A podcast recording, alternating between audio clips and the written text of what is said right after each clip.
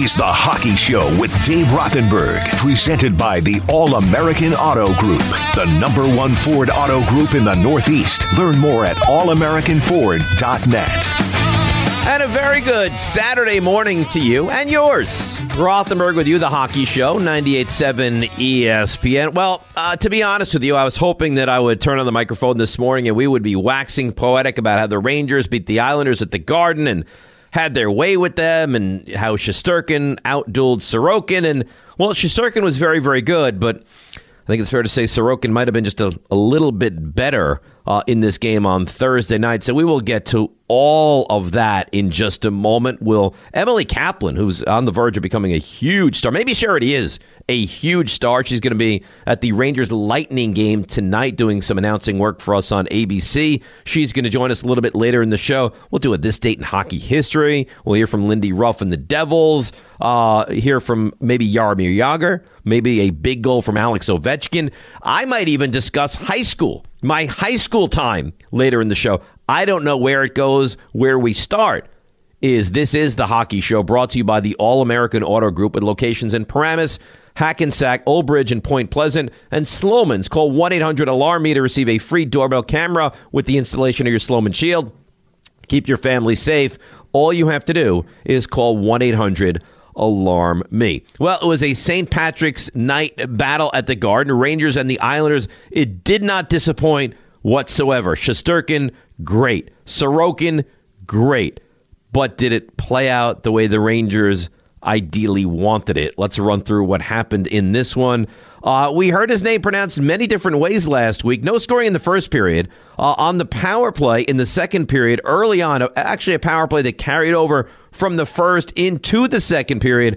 Anders Lee with the goal, his 23rd of the season on the power play. Barzal and Dobson with the assist, and it's 1-0 Islanders 49 seconds into period number 2.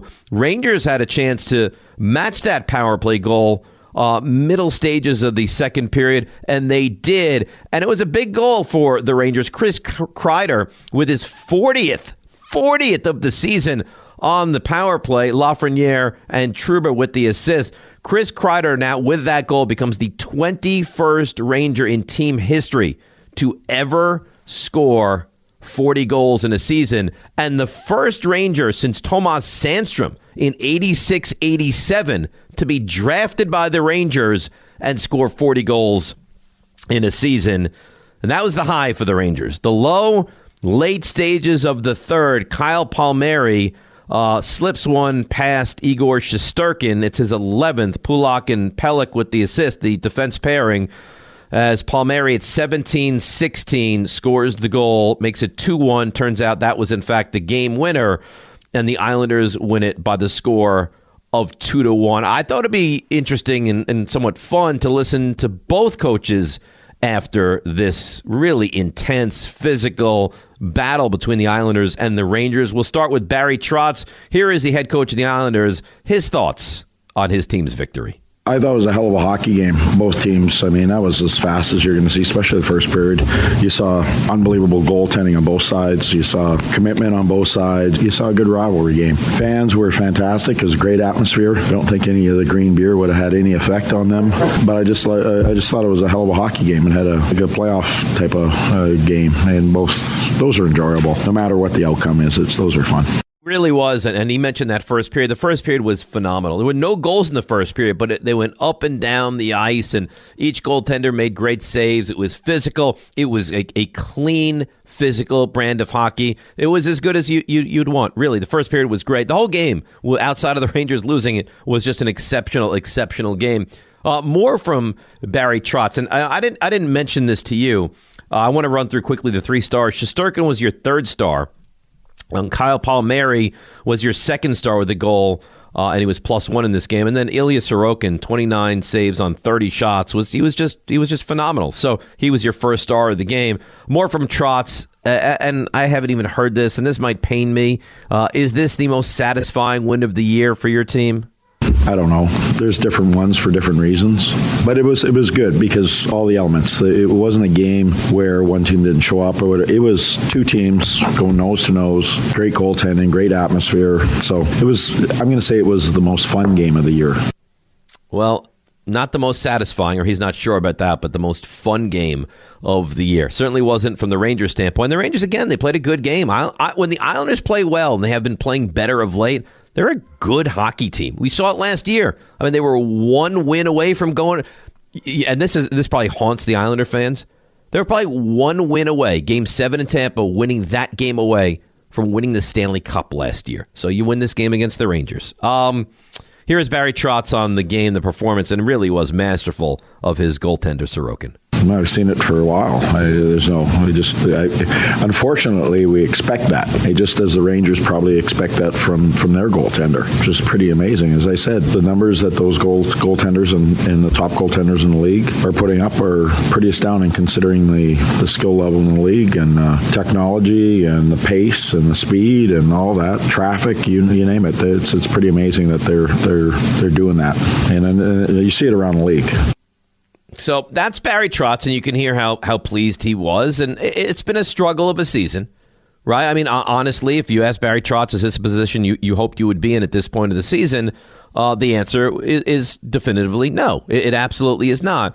But to be playing well down the stretch and to get the win against the Rangers at the Garden, I'm sure he's very, very pleased with that. So that's Barry Trotz. Now, Gerard Gallant, after the game, I don't think will be nearly as pleased. Late stages actually led to the goal that the Islanders scored. Ryan Lindgren was hit right in the nose, and blood was drawn, and he was actually dripping blood. He lost his stick on the play as well. Nothing was called, and the Rangers were furious about it. Let's take a listen. Here is Gerard Gallant discussing the no call on Lindgren. To be honest with you, they had more of a problem on our two penalties that were called earlier in the game. That the Strome roughing and then the Goodrow hooking, which, that I think the referees did a good job. I like, low penalties are good, but I just didn't like the two calls against us. I really didn't. And I didn't see, there were penalties in those ones, but they got a tough job to do. And, it's a battle. But and at the end, to be honest with you, I thought it was a high stick, but it wasn't. Somebody said it was a shoulder or elbow. I didn't see it yet, Larry, to be honest with you.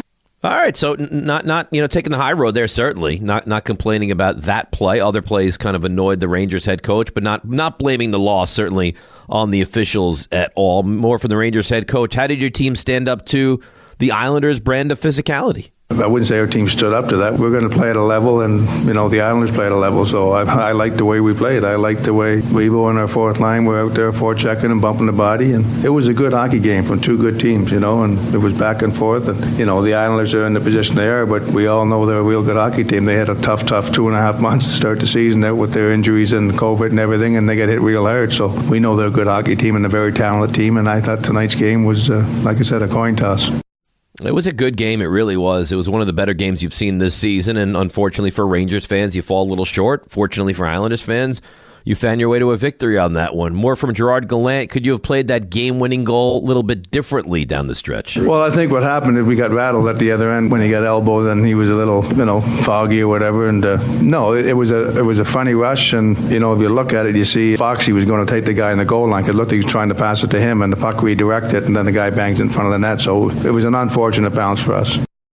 It certainly was, and the Islanders with a 2-1 victory, because you start to have the thought, if you're either team, we're getting at least a point out of this one, right? You're 2.5 minutes to go in the game, get at least a point, and then we'll take our chances 3-on-3 and maybe the shootout if you're the Rangers. To get nothing and to play a good game like that was very, very frustrating. So Rangers get nothing out of that, and we'll run through it later. Their schedule this next week, it might be their toughest week-long stretch of the entire season. It is really difficult. All right, we have a giveaway, people. An autographed Islanders puck to give away. Very easy to enter. Just text GOAL. Let me say that again. Just text GOAL to 44202. Again, that's GOAL to 44202. We'll select a winner at random and send them a signed puck.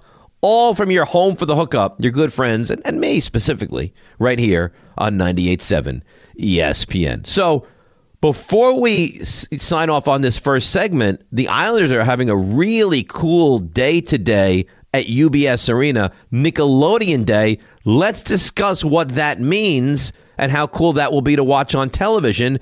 Here is, from the Islanders, Danielle Lewis to help us break it down. Before we even start with anything, Danielle, thanks for waking up with us on Saturday morning. We really appreciate it here. Of course. Good morning, and thank you for having me. Absolutely. So walk us through, I mean, I have an idea of what Nickelodeon Day is, but walk us through what kind of takes place at UBS Arena and how cool this event is this afternoon for the Islanders in their home game. Sure. So we have a action-packed game, and with that, fans will really be immersed as soon as they walk into the building. All of our displays have a complete takeover, so any of the imagery graphics that you see on any of our video boards will really have that feel for Nickelodeon Day and our collaboration with them. We have concourse activations throughout our upper and lower concourses. There is a Nick Jr. station where there's activities, a coloring station, and some giveaways. There's also a slime DIY assembly, so you are able to walk away and take home at the end of the night a jar that you put together. And then we have photo opportunities throughout the concourses. And fans really will feel like it is a Nickelodeon game and have a lot of the nostalgia from the 90s and then, of course, for the recent shows that Nickelodeon has right now. So you guys did something like this last year, but this is on a much grander scale, right? Yes. Last year, the real main difference and what we've adjusted, of course, for this year is last year we didn't have very many fans in the building.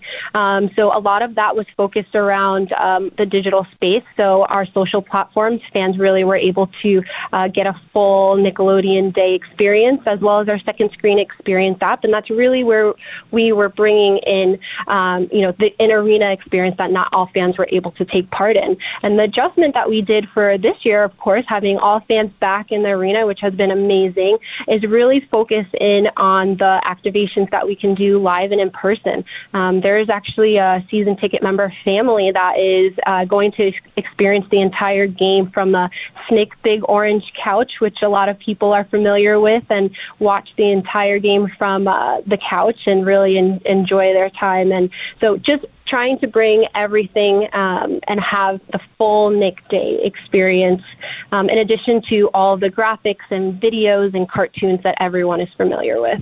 So when I was a kid, your parents took you. You shut up. You went to the game. You watched the game. They did nothing to cater to anybody, really, and you turned around and you watched the game and you went home. How important is it? Like, how much of a concerted effort have you guys made to really cater to the young generation to get them into Islanders hockey?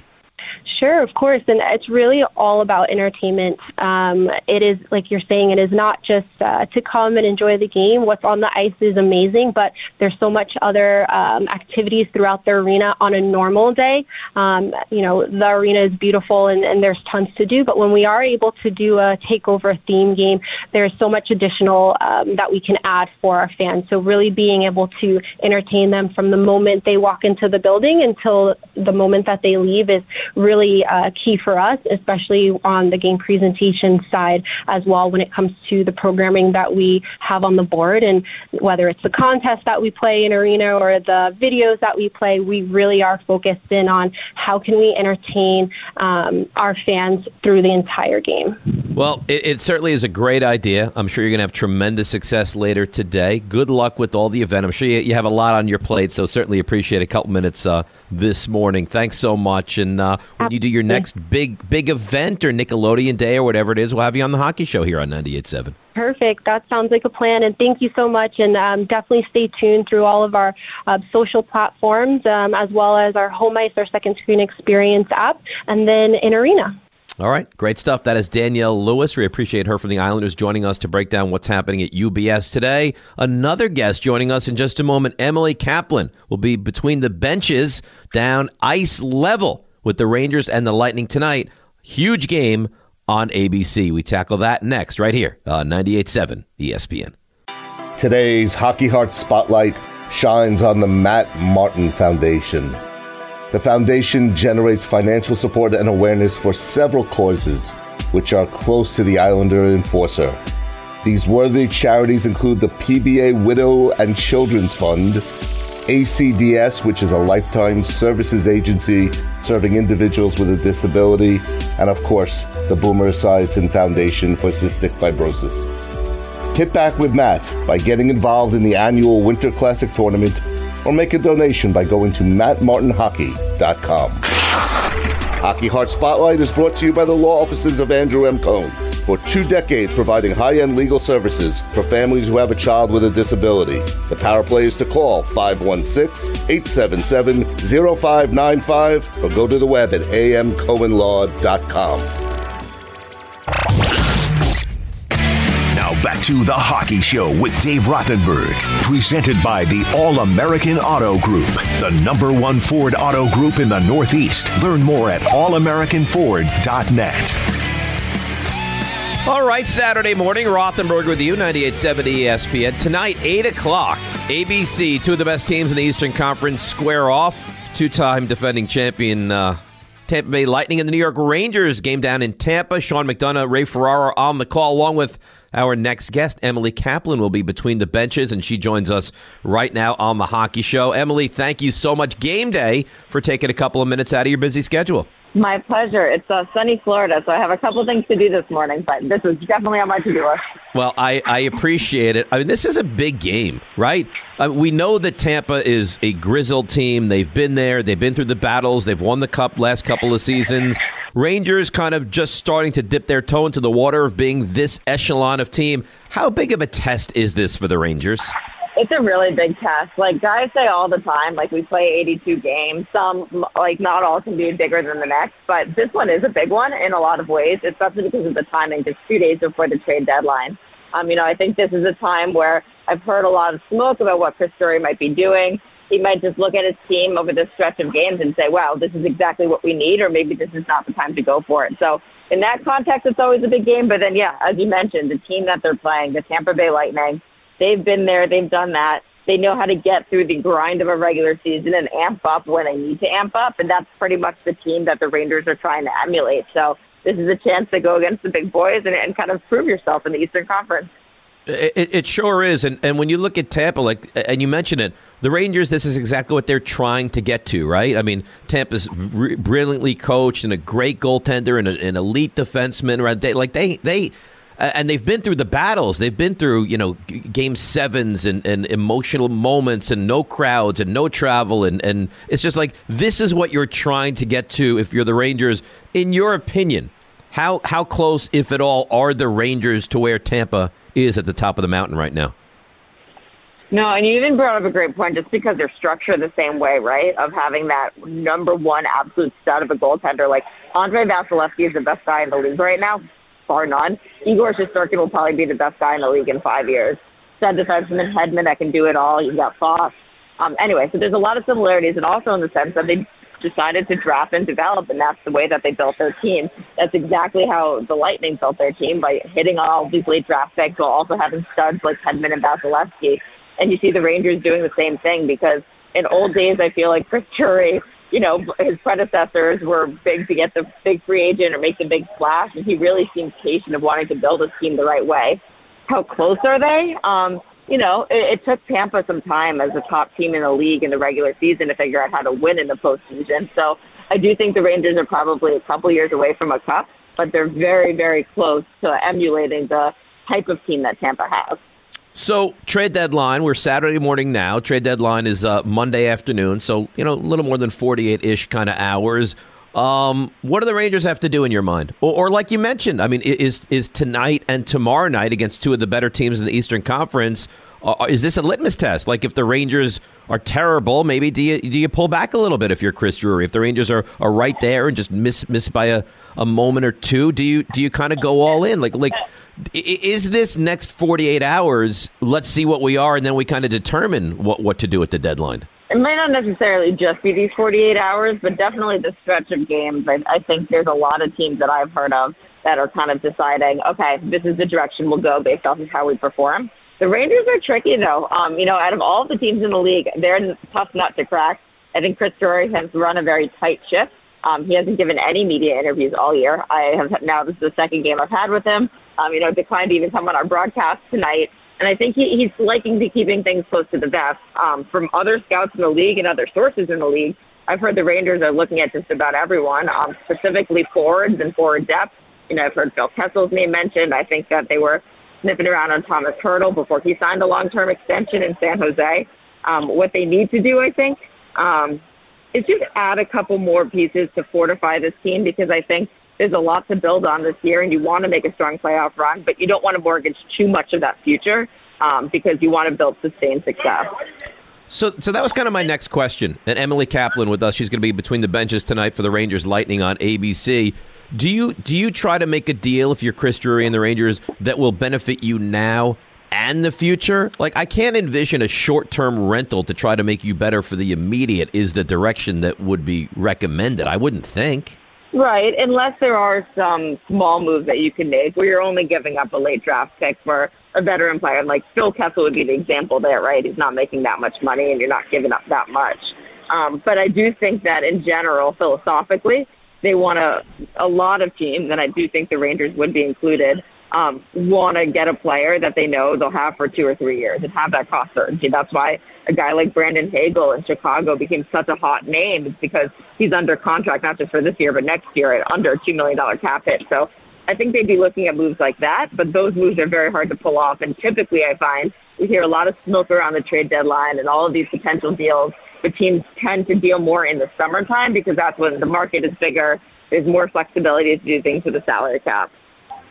A name that I've heard out there in rumblings, and it makes me kind of scratch my head, and that's Capo Kakko, who I know is still out. But realistically, do you think the Rangers trade some of their, potentially elite youth to go for it now in the next couple of years? It's a tough question. I think, again, those type of moves are typically for the summer. When you're making a big franchise, this is a guy we drafted really high not too long ago. Are we giving up on him? When you're making that type of decision, I find they're in the bigger trades, and those are typically that come around the draft. All right, so you don't expect to see that now. Rangers Lightning, obviously, tonight, 8 o'clock, ABC. Lightning or Hurricanes right now? Or maybe someone else. You can go off the board as well. Who is the best team in the Eastern Conference? The Carolina Hurricanes are awesome. I had their game in Raleigh last week. They're just so impressive because it's hard to find any weakness on their roster, and the goaltending's just been superb this year with Freddie Anderson. But there's something about the Lightning I just keep coming back to. I had them on opening night. I'm so excited to kind of see them again at this stage because, like I said earlier, they know how to win. They know how to amp it up at the right time.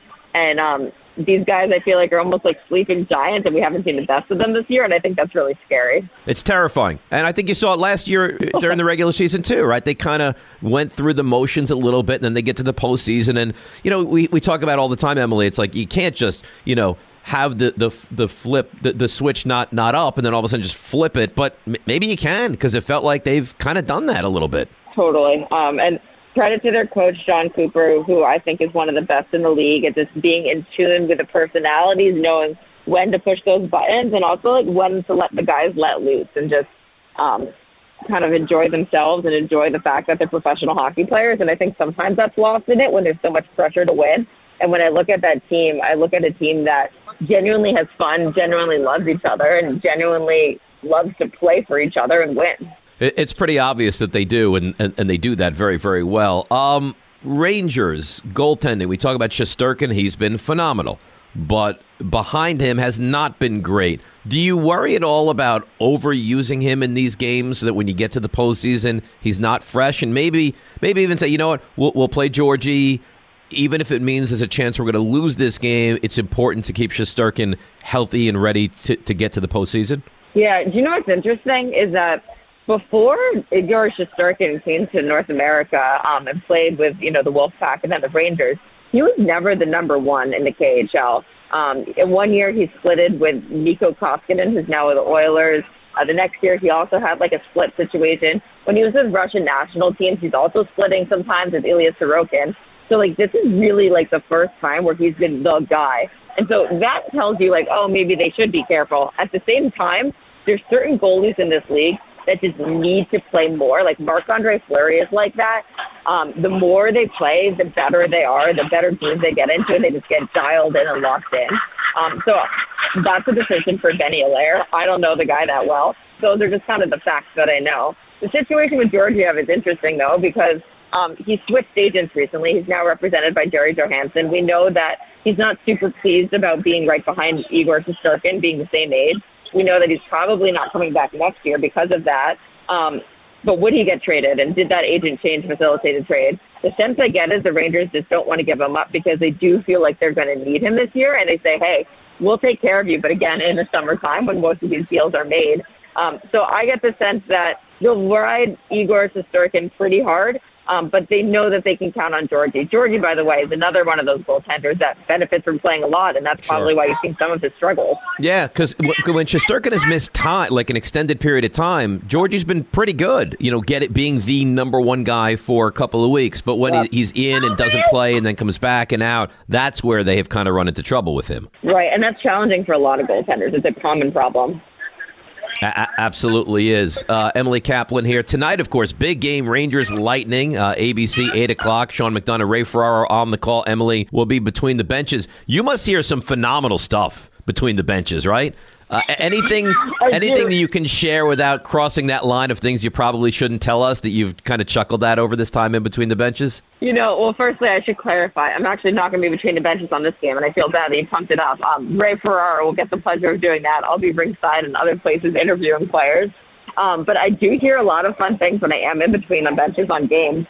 Honestly, like, the guys are hilarious. They make me laugh. The funniest one I had this year, and it's not a Rangers player, it was Mat Barzal and Kirby Dock of the Chicago Blackhawks, and they were just getting into it, and they sounded like two 12-year-old boys. They were like, "You're annoying. No, you're the one that's annoying. No, you are." And I was just cracking up, and the ref came over and was like, "You guys are worse than my kids at home." And it's just, you know, these are big, tough professional athletes, but in the heat of the moment, they've become pretty funny. We talk about it all the time because I do the morning show with Rick DiPietro here on 98.7 ESPN. They're just big kids. That's what they are. Right? They're living out their dream, getting paid lots of money in front of a lot of people, but they're still the kids on the pond, and they're still just big kids. 100%. And I can guarantee you that is a Rick DiPietro original quote because he is the best example of that. I love that guy. Yeah. I'm not going to tell him that because he has a big ego to begin with, but he is very entertaining. Sure. We have a really good time on our show. Emily, great job. Even though you're not between the benches tonight, we know you're going to do great work. Big game tonight. Obviously, big game for the Rangers tomorrow night as well. Appreciate a couple minutes. Thanks so much. Thanks so much for having me. And, tune in tonight. It's our first primetime game on ABC at 8 p.m., so pretty exciting. That is big stuff. That's, of course, Emily Kaplan. She will be down in Tampa tonight. Quick break, come back. We'll look at the Devils and the week that was with New Jersey. It is the Hockey Show on the Saturday morning right here on 98.7 ESPN. Andy from Merrick presents today's Defensive Analytics, sponsored by Sloman's, the leader in home defense. Sometimes hockey statistics can be very misleading. As a team, the Rangers have given up almost 2,000 shots so far this year, placing them in the bottom third of the league. However, with a goals against average hovering around 2.5 per game, the Blue Shirts are among the very best in the league in that category. Back to The Hockey Show with Dave Rothenberg, presented by the All-American Auto Group, the number one Ford auto group in the Northeast. Learn more at allamericanford.net.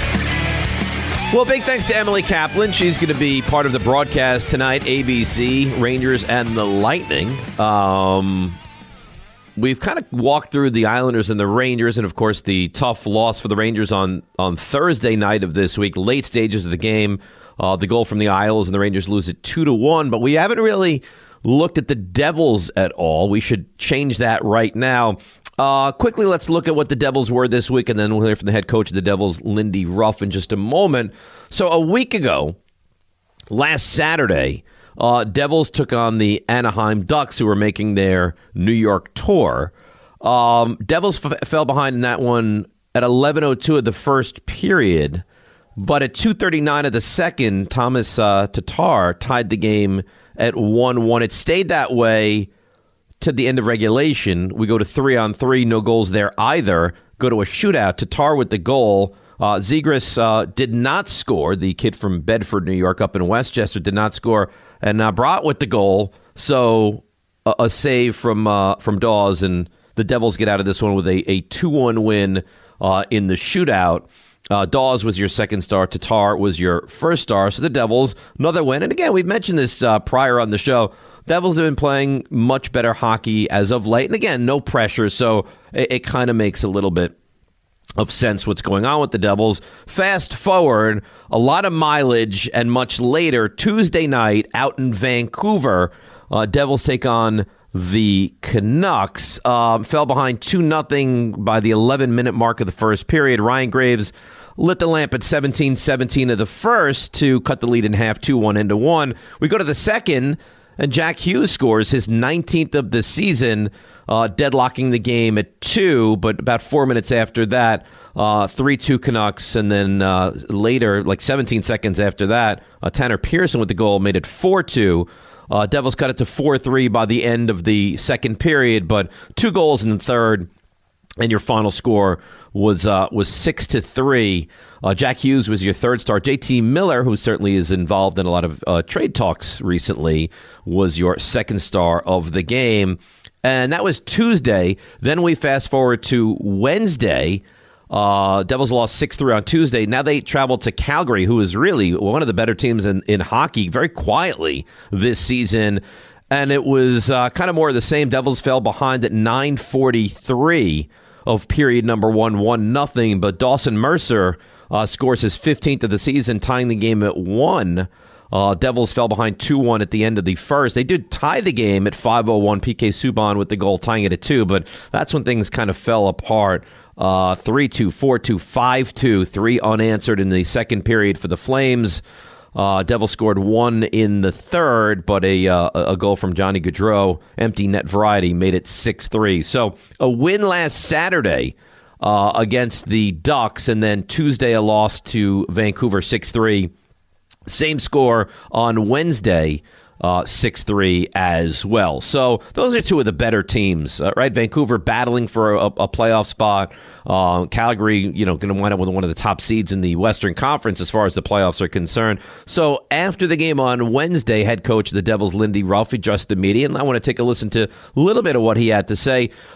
Discussed the effect on the team giving up the lead so quickly in these games on Tuesday and Wednesday nights. Well, it takes your energy away from you right away. I mean, we fought back there a couple times. And look, we were back in the game, and only to give up a goal within that. Definitely, you're looking for momentum, and we couldn't find it. So Devils, again fought back, tied the game at 2 on Wednesday against Calgary, but an unanswered barrage, really, for lack of a better term, and 5-2. By the end of the second period. More from Lindy Ruff. Now, I didn't mention this when we were kind of recapping the games. Nico Daws got taken out of the games both on Tuesday and Wednesday because you don't want your young netminder to get shelled and to have to live with that and deal with that and then, have that on his conscience. And you want to get these guys out of the game when things get really kind of out of control. Well, Lindy Ruff was asked about that on polling Nico Daws for the second consecutive game on Wednesday night. I put Nico through a pretty tough test, probably an unfair test for a young goaltender. Back-to-back, came out of the game. I mean, it's physically playing back-to-back is tough. Mentally getting prepared for every game is tough. We've asked a lot of him, probably unfairly. I've asked a lot of him. Tonight he just didn't have it, and that can be a product. He's played a lot of games. He's prepared for a lot of games. He's developing as a young goaltender. He's given us good games, but the test has probably been a little bit too big for him. In moments, I think it has. In moments, like we mentioned, the game last Saturday against Anaheim, he was one of the top stars of the game. So these are good teams, and this is a long season, and you have to think about this as well. I don't think anybody thought Nico Daws was going to be getting start after start after start when we began this season, right? There's no way that you thought that Nico Daws was going to be going game after game after game for the Devils when we started the 2021-2022 season, and that's kind of the position that we're in right now. So it's important to keep his morale up. It's important to kind of, and I don't want to say baby him because I don't think that's fair, but maybe in some ways treat him with some kid gloves. Now, more on that, Lindy Ruff discusses, and I think it's important managing the mentality of a young goalie like Nico Daws? Well, you know, that is something that he's got to work his way through. He knows that at the NHL level, it's a tough game. You've got to be ready for every shot from every angle. Almost every shot can mean momentum in the game. It can mean the game for your team. I think he understands that the shooters at this level are better shooters than that, you know, the American League level, and that's adjustment that he's been working on. But it's something, it's growth for him. There's no straight line to the top. He's given us a lot of good games, and, you know, he's going to continue to grow. Now, to be frank with you, the Devils' power play was really kind of lousy in this game against Calgary. They were 0 for 4. And how about this? Calgary scored 6 goals and didn't go on the power play once. They were 0 for 0 on the power play. Devils went on 4 times, were 0 for 4. Here is Lindy Ruff discussing recently what we've seen as just a bad power play from the Devils. Yeah, we couldn't get anything. You know, we had plays there. We missed the net on a couple of plays. We made errant passes. It looked like a couple of power plays, just fatigue in our power play. We moved it around too slow.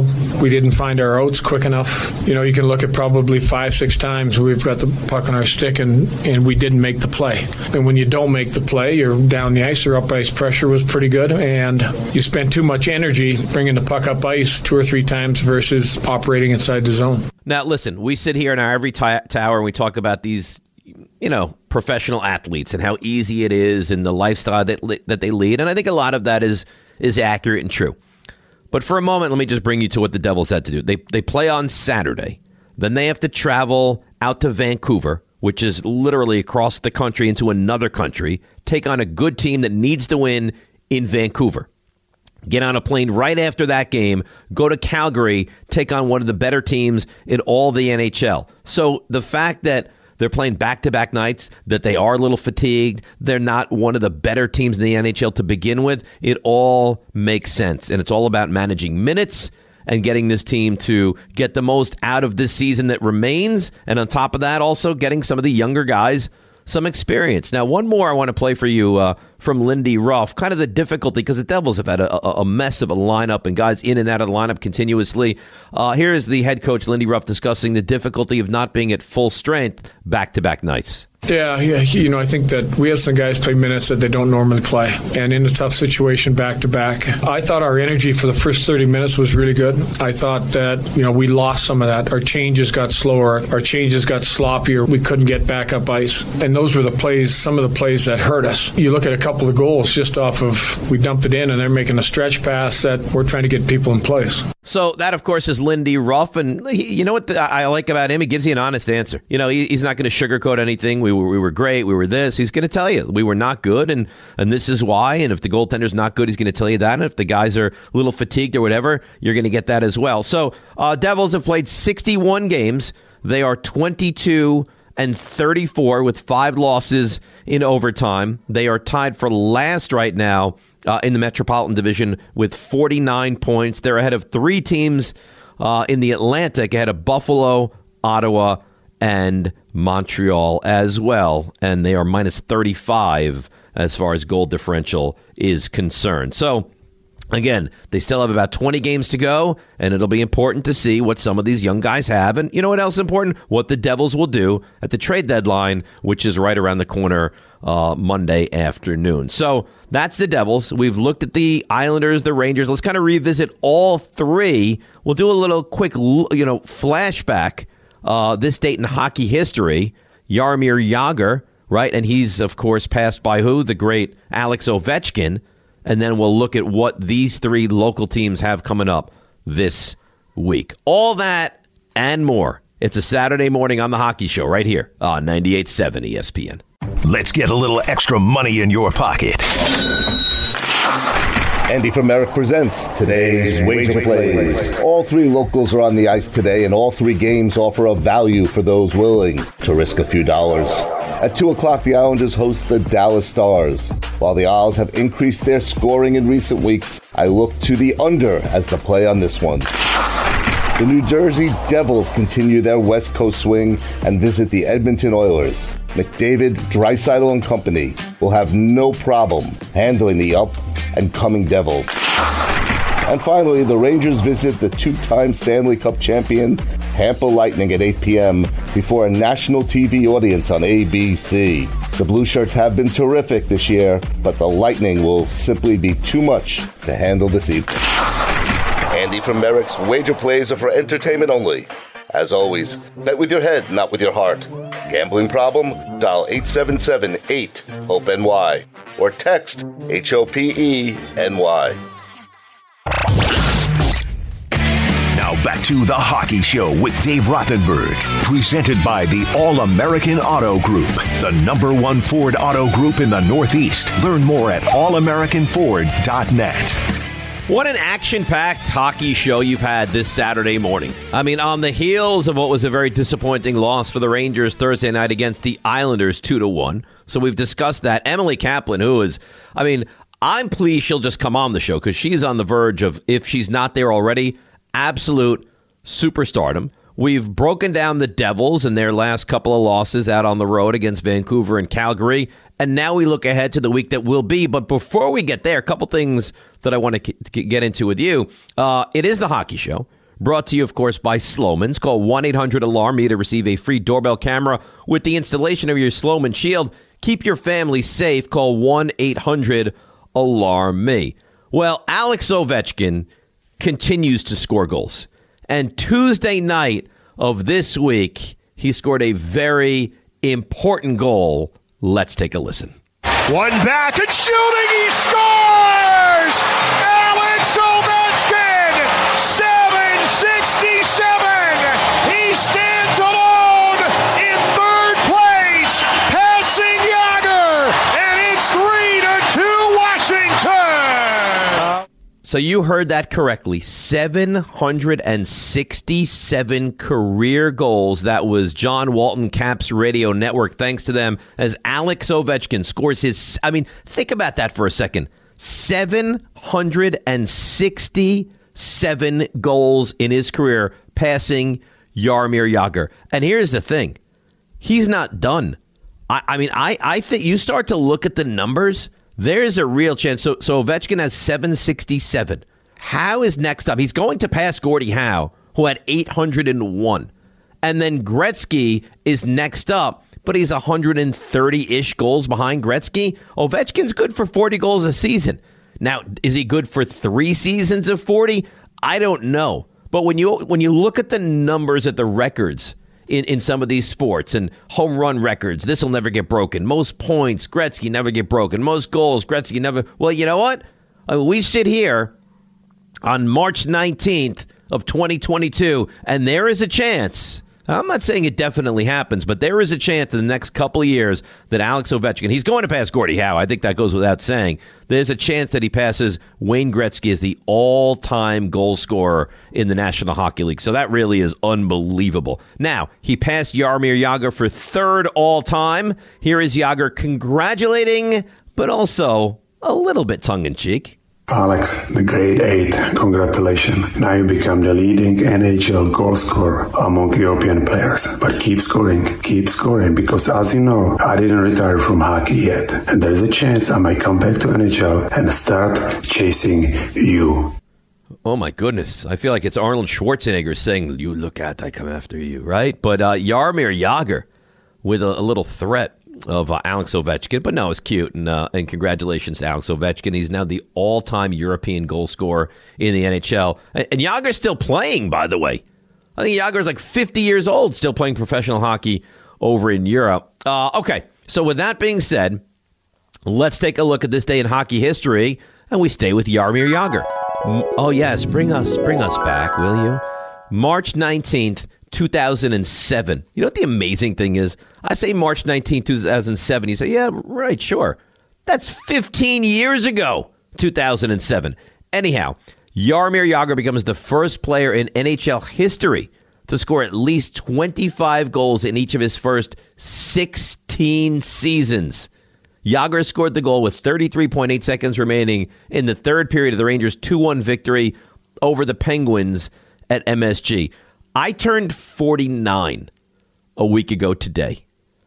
Jaromir Jagr was playing in the NHL when I was in high school.